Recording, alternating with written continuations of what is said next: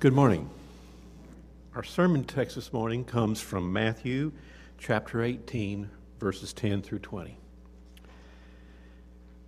See that you do not despise one of these little ones, for I tell you that in heaven their angels always see the face of my Father who is in heaven. What do you think? If a man has a hundred sheep and one of them has gone astray, does he not leave the ninety nine on the mountains and go in search of the one that went astray? And if he finds it, truly, I say to you, he rejoices over it more than over the 99 that never went astray. So it is not the will of my Father who is in heaven that one of these little ones should perish. If your brother sins against you, go and tell him his fault between you and him alone. If he listens to you, you have gained your brother. But if he does not listen, take one or two others along with you, that every charge may be established by the evidence of two or three witnesses. If he refuses to listen to them, tell it to the church. And if he refuses to listen even to the church, let him be to you as a Gentile and a tax collector. Truly, I say to you, whatever you bind on earth shall be bound in heaven, and whatever you loose on earth shall be loosed in heaven. Again, I say to you, if two of you agree on earth about anything they ask, it will be done for them by my Father in heaven. For where two or three are gathered in my name, there am I among them. The grass withers, the flower fades.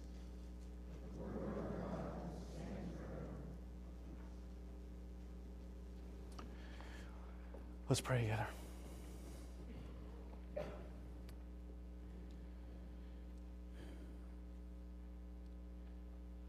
As the rain and the snow come down from heaven and do not return there, but water the earth, making it bring forth and sprout, and giving seed to the sower and bread to the eater, so shall your word be, Lord, that goes forth from your mouth it shall not return to you empty. It shall accomplish what you purpose, and it will succeed in the thing for which you sent it. And we believe that this morning because the Lord Jesus is, and we've experienced it. He is that grain of wheat that died and went into the ground and still, even in this room this morning, is bearing much fruit. And He is still today your powerful word that makes this earth bear and sprout the new creation. And so our expectations are high, and we look for your blessing and your power, and we pray that today would be uh, the day of salvation for many under your grace. And we pray in Jesus' name. Amen. Uh, friends, in the Reformation and the aftermath of the Reformation, the reformers, uh, one, of the, one of the great th- questions that they were considering together uh, for a long time is how you identify the true church. And they uh, came to an agreement uh, that there were really three distinguishing marks of the true church. Mark number one, and I know you know this, uh, but it's good to review these things as we turn to Matthew 18. Mark number one was the faithful uh, preaching of the gospel. Mark number two was the right administration of the sacraments. And mark number three, perhaps a little surprising, was the faithful practice of church discipline. And if you think about it, those uh, three marks are really just a single mark. And what that single mark is, I think, is a jealousy, a holy jealousy for the purity of the gospel. uh, that the church is defined in all of its facets by the true church is defined in all of its facets and all of its aspects by this holy uh, jealousy, this God given jealousy for the purity of the gospel. When we love the gospel, we love everything that proclaims the gospel, everything that portrays the gospel the sacraments, everything that gives us the gospel, everything that protects the gospel. Yes, even church discipline. I'm very thankful to be part of a denomination that values all three of those marks of the true church, and I am even more grateful to serve alongside elders. And you should thank God that the Lord Jesus has given you elders who love a gospel centered practice of church discipline. It is a beautiful thing, and it is a gospel displaying gift to the people of Christ and Emmanuel. So, as we uh, finish uh, this morning, Lord willing, our study of verses uh, 10 through 20 in Matthew 18, my desire is that we're going to love uh, church discipline. We're going to we're going to rejoice in it. We're going to see it as the gift uh, to his church of the exalted Lord Jesus Christ. We're going to be drawn by its beauty. And yes, uh, we're even going to hear the music of the gospel in it. And we're going to be thankful that Jesus has provided it for us so that we can learn how even to dance with him and with one another. Yes, a Presbyterian said we're going to dance. Yeah. Uh, how to dance with one another and our Lord to its rhythms. Uh, I, last Sunday night, I was sharing with the, the adults uh, this illustration that I uh, found in, in Charles Spurgeon and then adapted. And uh, it's this uh, Spurgeon talks about how when you hold a, a seashell up to your ear, it tells you about its origin. You hear the ocean when you hold uh, the seashell up to its ear. And I was thinking about this illustration. I walked in the church office right before I, uh, right before I came in the sanctuary, and Bethany Wallach was there, and uh, she was raiding the chocolate bowl. And uh, there, I noticed a seashell, uh, a seashell on the desk, and I thought, oh, here's an opportunity to prepare Bethany for the sermon. I said, Bethany, you know, when you hold that shell up to your ear, do you know what you hear? And I wanted Bethany, of course, to say, the ocean, Pastor Mike. And she said, Well, actually, my kindergarten te- science teacher told me that you're hearing your blood vessels. and she's right, okay? She's right.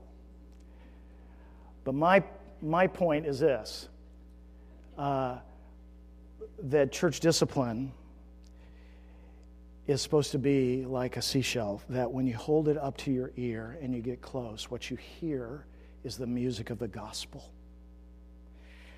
Because discipline tell, should tell us, uh, the right understanding of church discipline should tell us the story of its origin.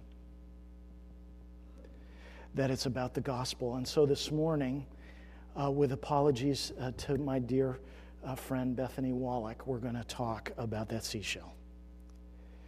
And we're going to look at church discipline in uh, three parts. We're going to think about the necessity and resources for church discipline, the why and the how, if you will, and then the, the narrative of it. We're going to look at the overview, put the, all the pieces of the story together that the Lord Jesus uh, gives us in verses 15 through 20, and then we'll conclude uh, with some observations about the nature of church discipline. So, uh, first this morning, let's uh, think about the necessity and resources for church discipline.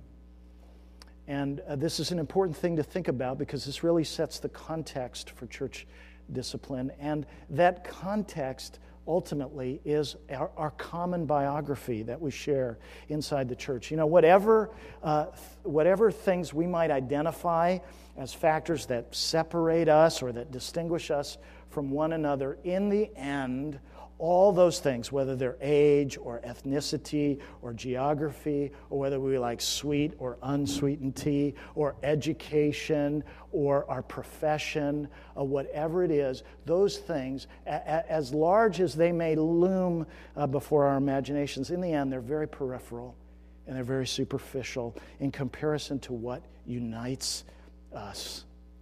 And what unites us is that we share every Christian, every Christian shares exactly the same biography. And we need to remember that. That's what Jesus has been telling us in verses 12 through 13. That's what he has been trying to press home for his disciples. He's saying, Listen, don't despise when your brother falls into sin or sins against you. Don't you dare despise him because you have exactly the same biography. When he tells us the story about the shepherd in verses 12 and 13, who seeks, who leaves uh, to seek the, the strayed sheep, who leaves everything in order to find that sheep and then, and then to rescue that sheep and to rejoice over that sheep. Jesus is telling us his own autobiography, isn't he? He's that shepherd. But in the very same illustration, he is telling us uh, our biography because we're that sheep. Every single one of us. So he, this, uh, Jesus relates to every single Christian as that shepherd relates to the sheep. He, for every believer in Christ, is the pursuer, the, the finder, the rescuer. And every single Christian relates to Jesus as that sheep relates to the shepherd in the illustration. We are all those who know what it means to be pursu- what it means to be lost and what it means to be found. What it means to be pursued, what it means to be laid hold of by one who is stronger than us. What it means to be laid hold of by one with a grip that is tender and strong, and what it means to be rejoiced over. That is our common biography. That is the context for church discipline. Friends, remember where, let's step out of the illustration now and, and let's think about where God tells us. Let's look a little more widely in Scripture and think about where God tells us our biography begins. Turn with me, if you would, to Romans 3. And right now, I, am I'm, I'm addressing my Christian brothers and sisters, but uh, our non Christian friends, I want to make sure that you understand that what I'm walking through, I'm just walking through the story of the gospel. And so, the same salvation that we are standing in this morning as Christians is available to you this morning equally on exactly the same terms as it was given to us. And so I don't want you thinking that this is not about you. I want you to listen uh, to the story of God's grace in the lives of Christians. And I have been praying that you would be captured by the grace of God as you look at these things. So look at Romans 3, uh, verses uh, 10 through 12. This is how every single one, my brothers and sisters, this is how every single one of our biographies began. For we have already charged that all, both Jews and Greeks, are under sin. As it is written, none is righteous. No, not one. No one understands. No one seeks for God. It doesn't matter how religious you think you are. You can be a very religious person. You can have spent your whole life, Paul is reminding us here, just as his uh, Jewish uh, countrymen did. You can spend your whole life engaged in religious activities, calling on the name of God, and not be seeking God, not be seeking or knowing the true and living God. And Paul goes on to say, all have turned aside, whether you're religious or irreligious, right? Together they have become worthless. No one does good, not even one. You see, there's not a single biography in this room in which anyone has been righteous. Anyone has understood the glory of God, anyone has sought for God. There's not a single biography in this room that began with somebody not turning aside from God, not pursuing vanity. Every single biography of every single person in this room begins this way. There was not a single person in this room who began their life doing good that brought glory to God. Did you see that picture this week from the Cassini spacecraft? I love the Cassini spacecraft. That picture that it took from behind Saturn, looking back at Earth. It was 440,000 miles from Saturn when it took the picture, and Earth was this little, little, little, little pixel in the lower right hand corner. And we think that the God who made all of that, and that's nothing, owes us. And so Paul needs to clear our vision and remind us that every biography of every person in this room, every Christian in this room, your biography began this way.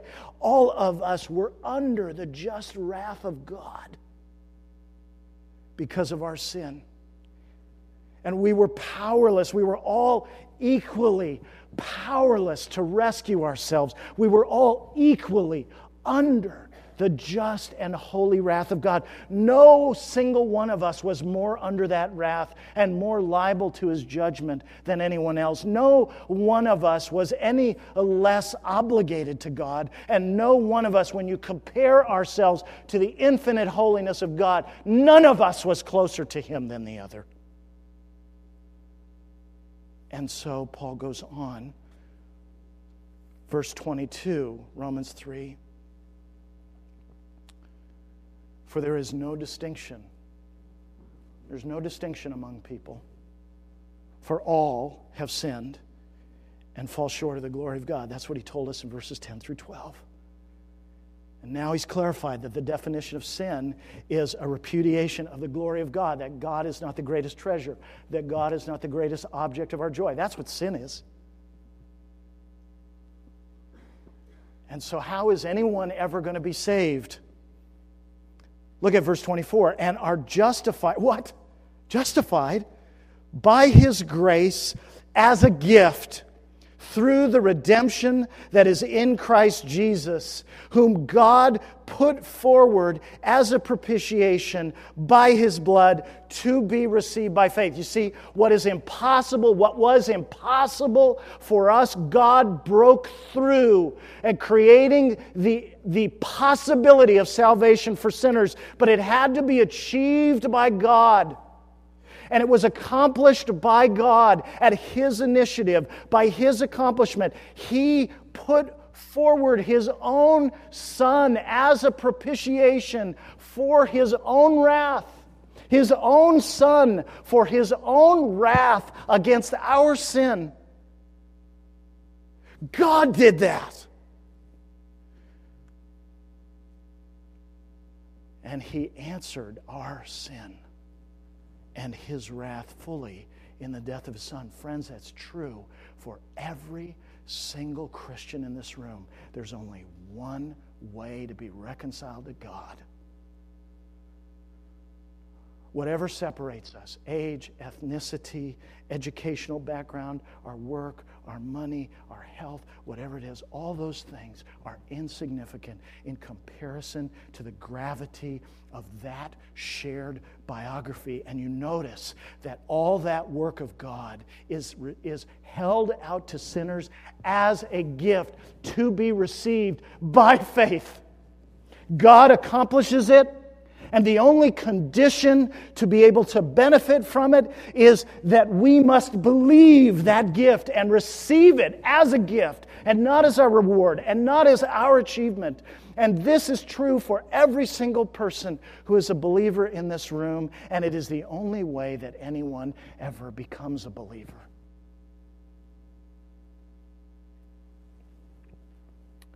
And so, for every Christian, that work of Christ was applied to our lives as a gift, as God's Holy Spirit caused us, not because we were good, but because He has caused us to be born again. And we were given the gift of faith.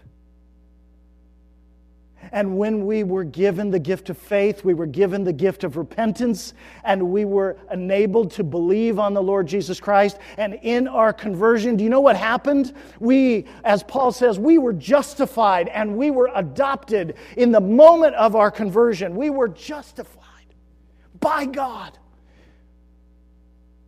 You know what that means? That means in the moment of our conversion, there were two massive gifts that were given to us in our justification. The instant of our conversion.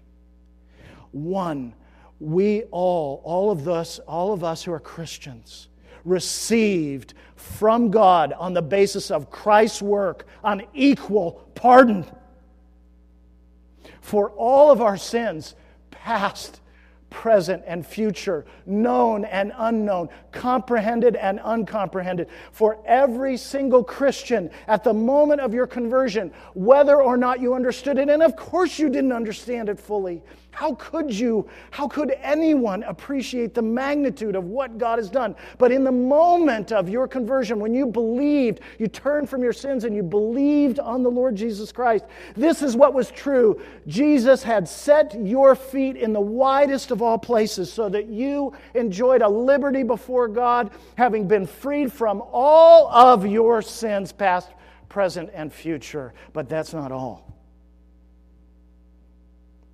because God also, in the moment of your conversion, gave to you a righteousness, reckoned you equally righteous in His sight. All of you. What happened in the moment of your conversion, my brothers and sisters, is that God reckoned the righteousness of Jesus Christ to your account.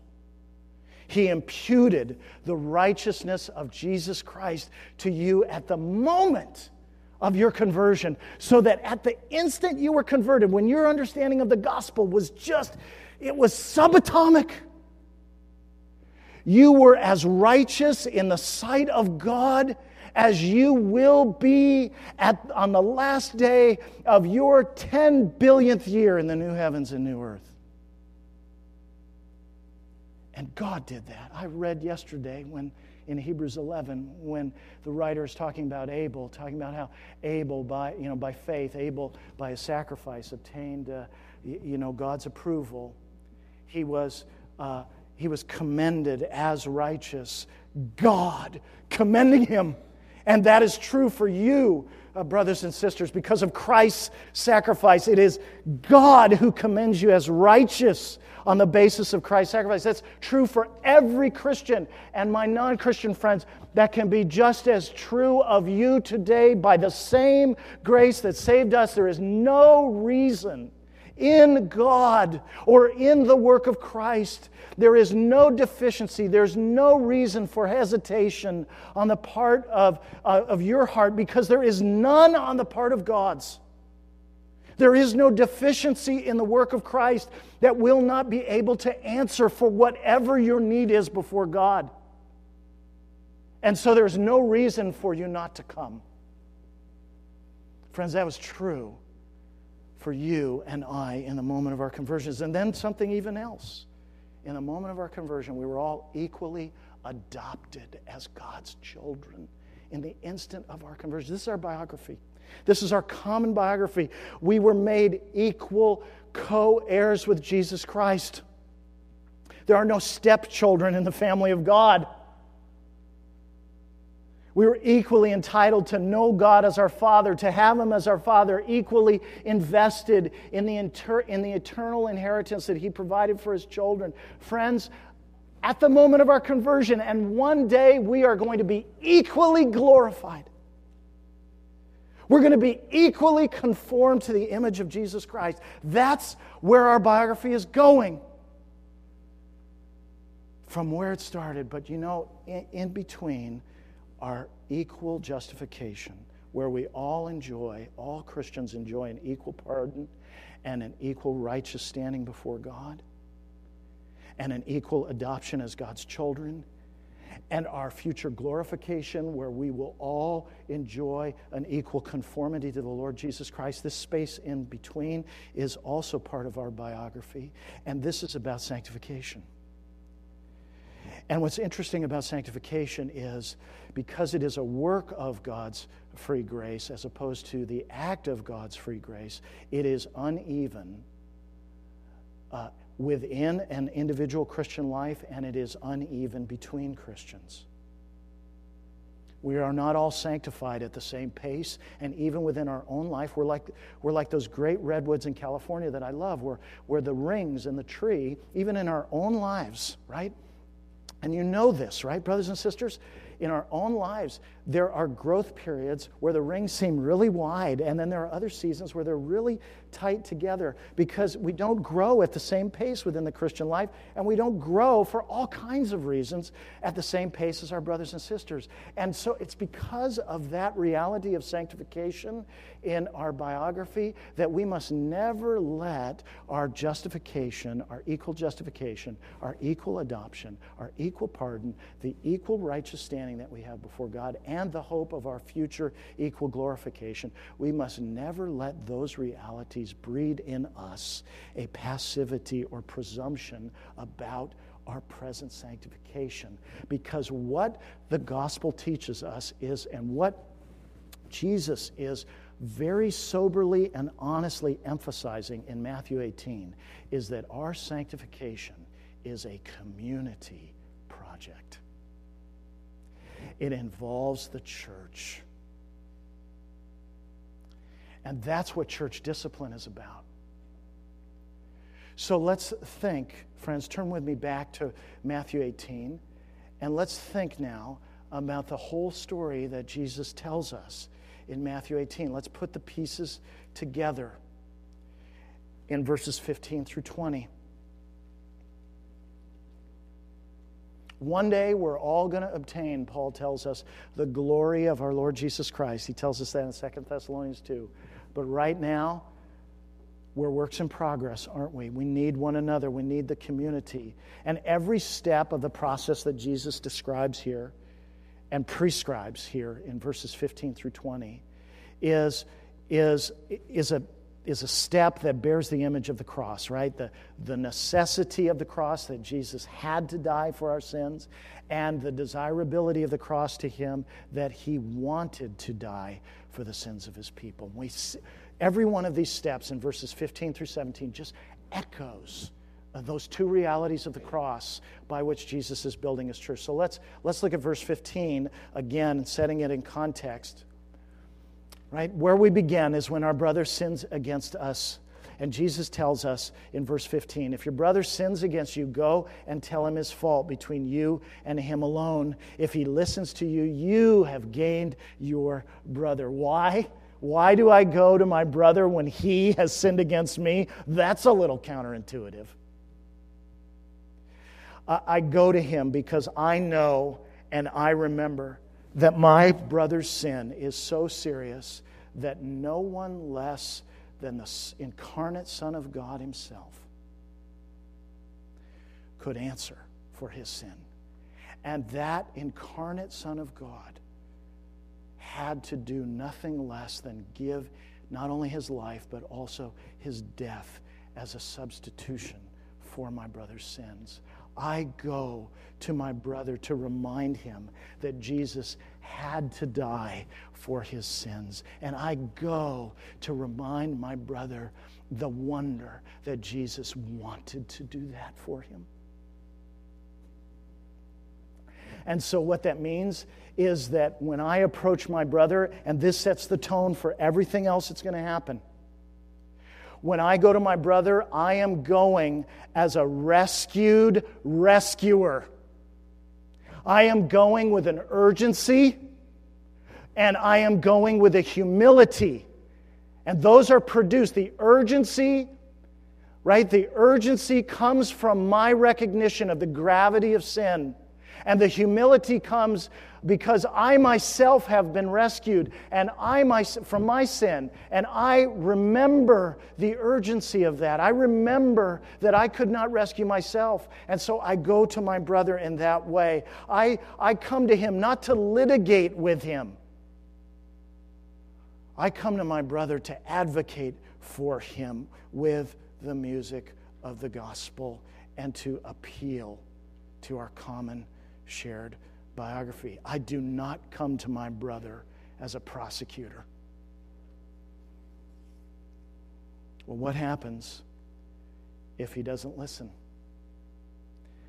That's verse 16. But if he does not listen, take one or two others along with you, that every charge may be established by the evidence of two or three witnesses. Okay? So, why do I persist if my brother refuses to listen to me? And why do I involve others if my brother doesn't, leave, uh, doesn't listen to me? Am I doing that to gang up on him? Am I doing that uh, to bully him into submission?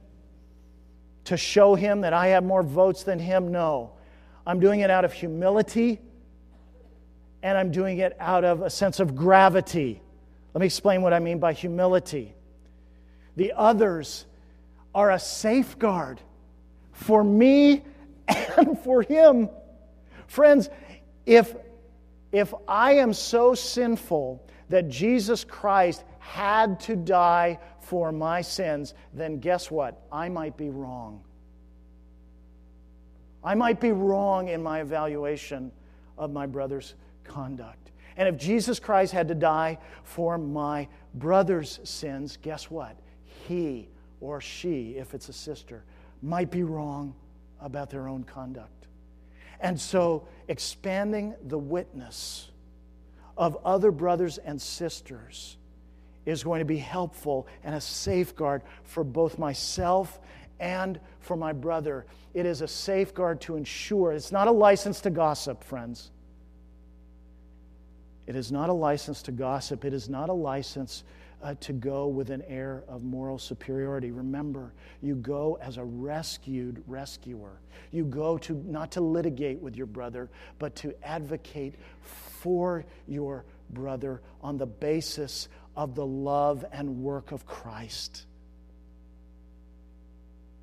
And so when you bring others, you are humbling yourself, but you're also going because of the gravity you are not going to let your brothers no or uh, rebuff, uh, diminish your sense of the gravity, both of his sin or uh, both of his sin and of the love of Christ. And so you're abiding in the gospel. See, what this is all about is are you abiding in the gospel? And if you are abiding in the gospel and the mercies of God in Jesus Christ are continuing to transform you, and you, by those mercies, are daily presenting your whole life as a living sacrifice to God, guess what? You are going to be continually and more and more deeply transformed as your mind is renewed, you're not going to, as the gospel sinks in, you're going to be freed increasingly from the need to be vindicated. And so you're going to be in a position to serve your brother, and you're going to be in a position to even to weather his disapproval and perhaps even his anger because you know that the reality of his sin is more serious than his anger.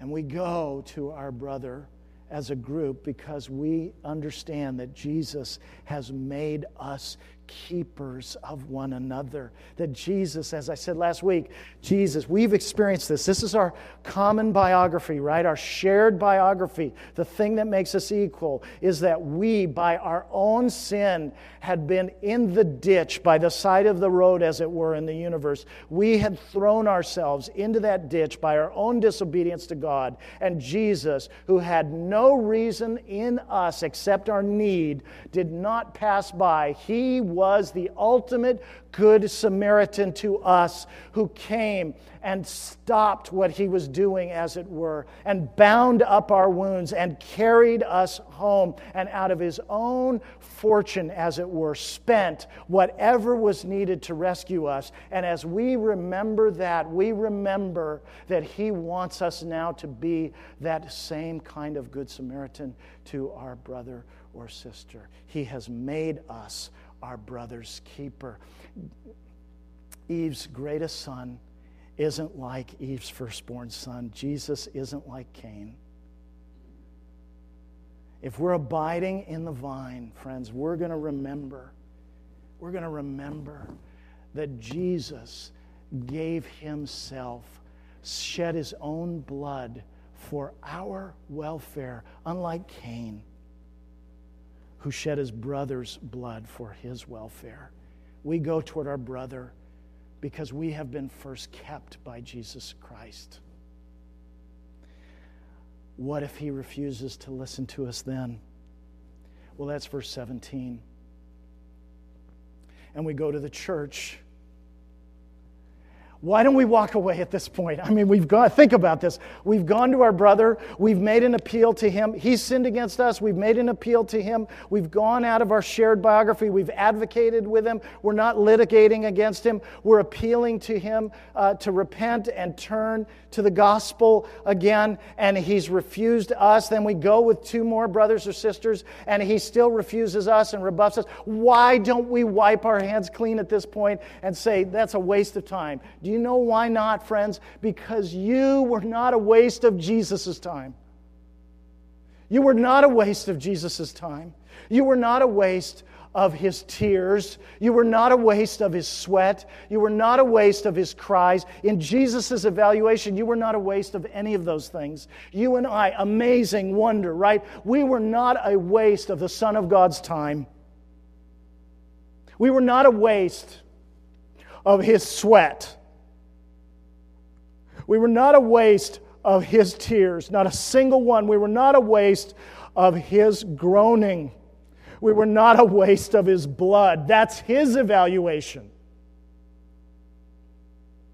So we cannot consign our brother or sister to a category where we say, not worth the time.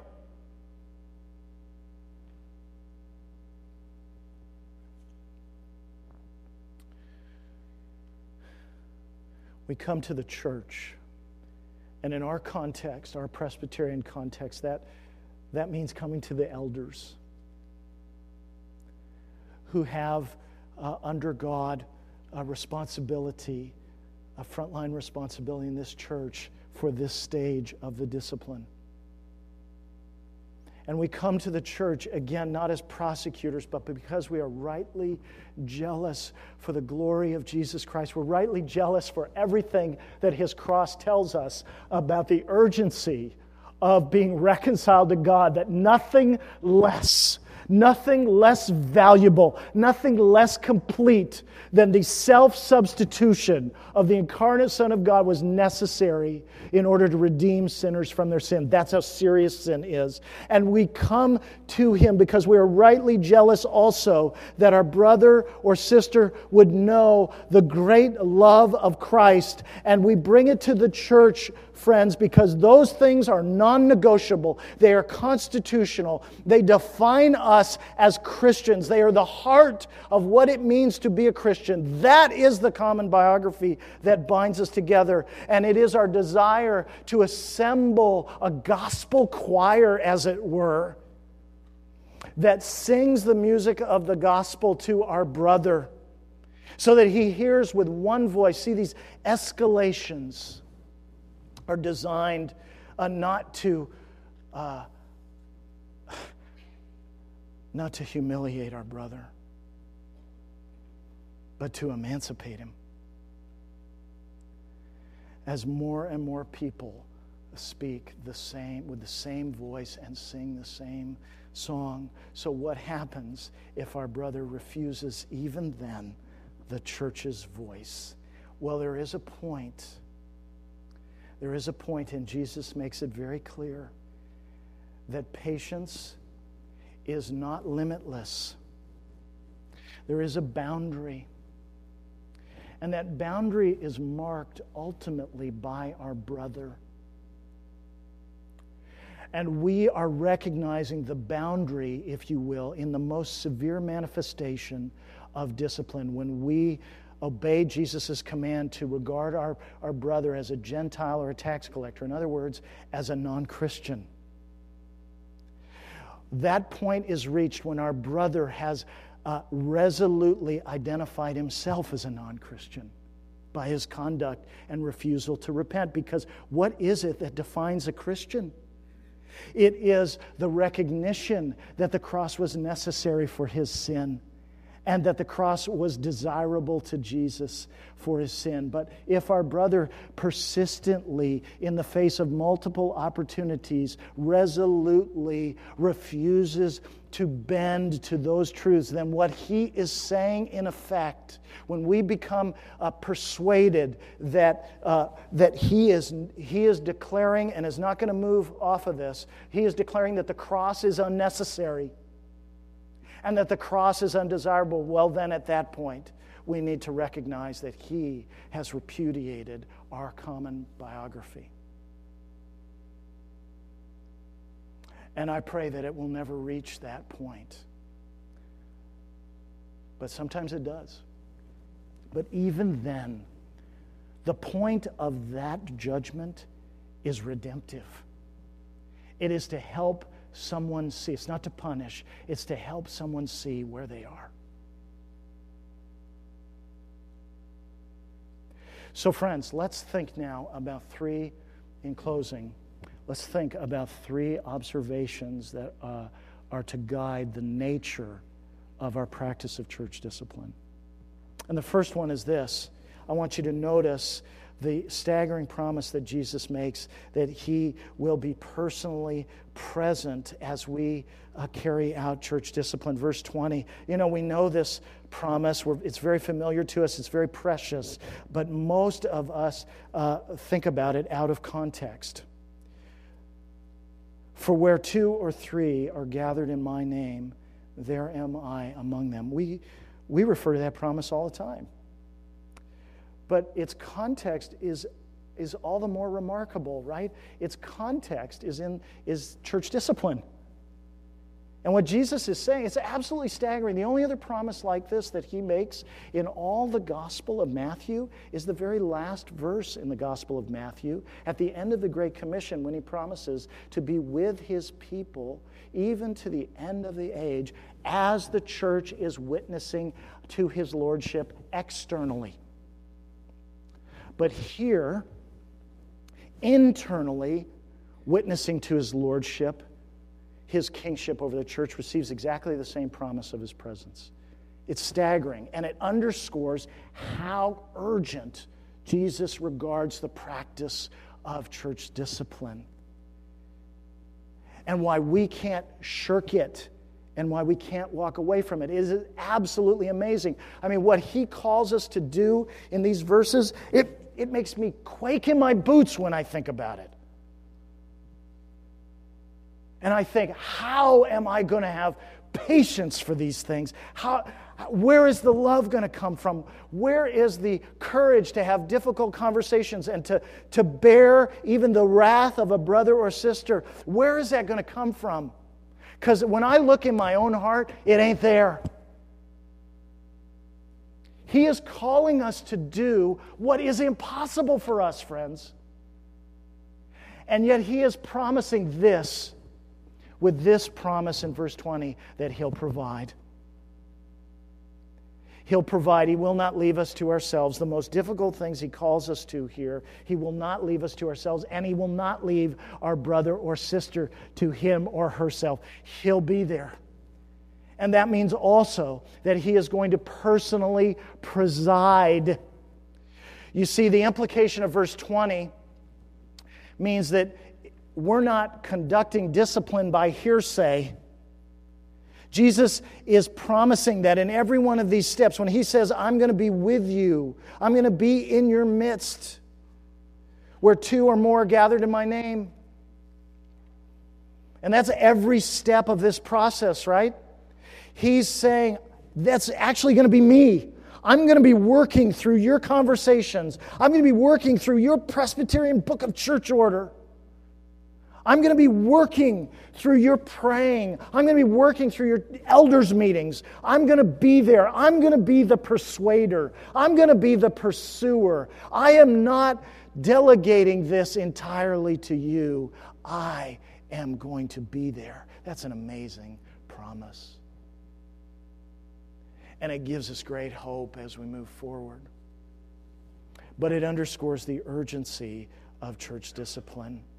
And it means that we need to recognize that church discipline, as Jesus has outlined it in chapter 18, verses 15 through 20, has to be marked, secondly, by a passion for Jesus' lordship in his church. And what do I mean by that? I mean that Jesus makes it very clear in verses 18 through 19, especially, that he is the ultimate standard in church discipline. We practice church discipline because the church is not a democracy, the church is not a republic. Jesus doesn't rule in the midst of his church by the consent of the governed, he is a monarch. And that means that his will is what governs our relationships with each other. His will is what sets the boundaries. His will is what establishes the conditions. What that means, friends, is that Jesus is ultimate, our community is not. The highest value in the church is not our community. If we come here just to be with one another, and not to gather by the uh, or under the lordship of Christ, guess what? We will destroy the community we say we love. Because if Jesus had to die for our sins, then that means, friends, that every single one of us carries around in our hearts the seeds for this community's destruction. So, unless we gather under a standard that is higher than our horizontal relationships, we will be unprotected. And it will only be as we conform and together look not at one another, but to Jesus' ultimacy and the ultimacy of his will. That, that's the only way that the community can be preserved or flourish. The first thing has to be first in order for the second thing to be safe. And you notice how Jesus emphasizes this in verse 18. And again, if you look in the footnotes of your Bible, it's probably the case that they'll get this right. Truly I say to you, whatever you bind on earth, and the ESV says, shall be bound in heaven, and whatever you loose on earth shall be loosed in heaven. But in the ESV, for example, there's a, a helpful footnote that says what this literally says is this Truly I say to you, whatever you bind on earth, speaking to the church, shall have been bound in heaven, and whatever you loose on earth shall have been loosed in heaven. We saw the same thing in chapter 16 when Jesus is speaking to Peter. And what in the world does that mean?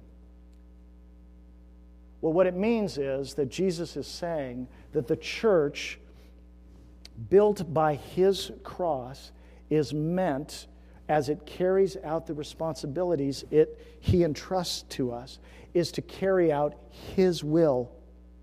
So we, we conform, we seek to conform our judgments and our decisions to the things that he has revealed.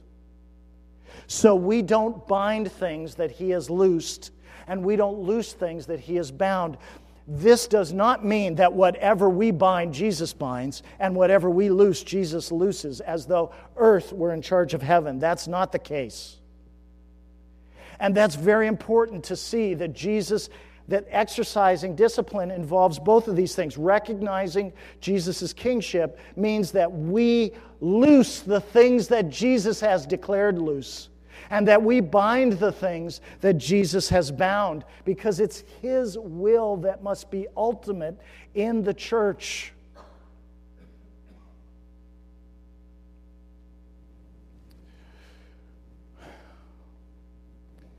You know what it means? For the church, in Jesus' name, to bind things. It means that there is no sin that is not serious enough to be repented of. There is no sin not serious enough to be overlooked. And you know what it means for the church to loose what Jesus has loosed? It means that there is no sin or sins or a lifetime of sinning that is more powerful than the blood of Jesus Christ shed and what it means to carry out the will of this king is that we are uncompromising with respect to the standards that he has announced and declares for holiness. And we are uh, equally uncompromising in our application of the standards of mercy and grace that he has announced and proclaimed to us and that we have benefited from. And so that leads us to the third observation about church discipline, and that's this that it should be marked by a passion for restoration. This is what it means to tell the truth about Jesus Christ. He's the King of the church. What we do in the life of our church is supposed to tell the truth about Him. He is a holy King, He is the ultimate King, He is the Lord.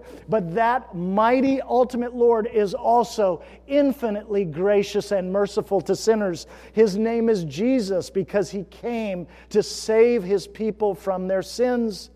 So, what that means, friends, is that when we are pursuing church discipline, we are not pursuing the punishment of the offender. I need to say that again. Because every time we get involved in discipline, there is somebody who says, You're being punitive. And that's not true. The practice of church discipline is not about the punishment of the offender, but it is about punishment. It's about the punishment of the offended one.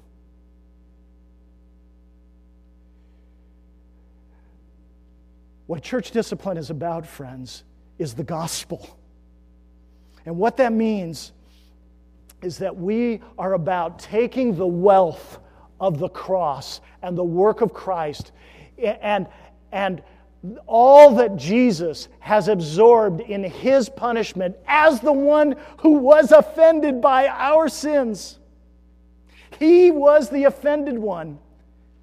And yet, he is the one who pays the price for the offenders.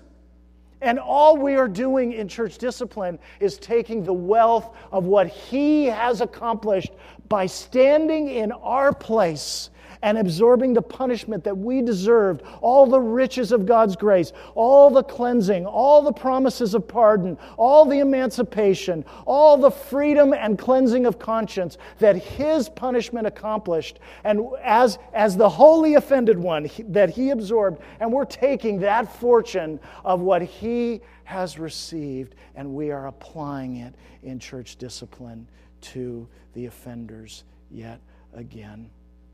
Jesus is not calling us to spend our own resources in the practice of church discipline. Friends, He's calling us to draw against the fortune of His. And in that way, we will make the music of the gospel clear. We will give to people what they do not deserve, just as we received what we do not what we did not deserve, which is mercy and grace and could never deserve, right? But which was given to us by the punishment of our holy King. And so, friends, may God grant that this biography that we share together would echo out and through every channel of our life together. Let's pray.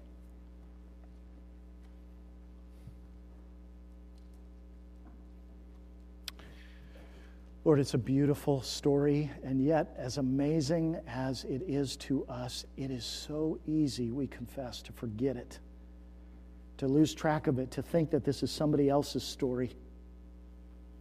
Oh, protect us against that. Protect us against that despair of unbelief, and protect us against the arrogance of unbelief. and grant that we would have our ears tuned and hearts tuned more and more to the music of your gospel in our life together. And we pray in your name. Amen.